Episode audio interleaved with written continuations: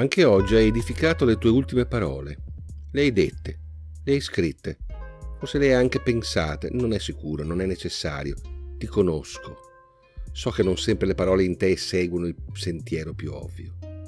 Talvolta nascono fuori percorso da un grumo che è in gola, da una sensazione che intorno a te ci sia solo ignoranza e che l'ignoranza non è mai giustificata e che l'ignoranza mescolata alla protervia sia detonante esplosivo nel mondo.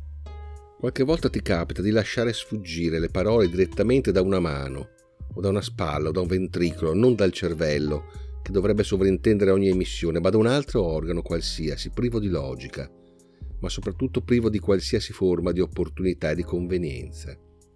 E sono sempre parole taglienti e acide, frammenti di vetro, rotoli di vilo spinato, sabbie sulla pelle ustionata, limatura di ferro tra gli ingranaggi, chiodi sul pavimento, spigoli taglienti, e lame fuori controllo. Chi le ascolta rischia ogni volta di restare ferito, ma tu non te ne accorgi prima che qualcuno venga a protestare con la mano fasciata e un fianco sanguinante. E allora, magari, ti domandi perché mai le hai dette quelle parole, ma ostinatamente qualcuno dentro di te risponde che non potevi farne a meno.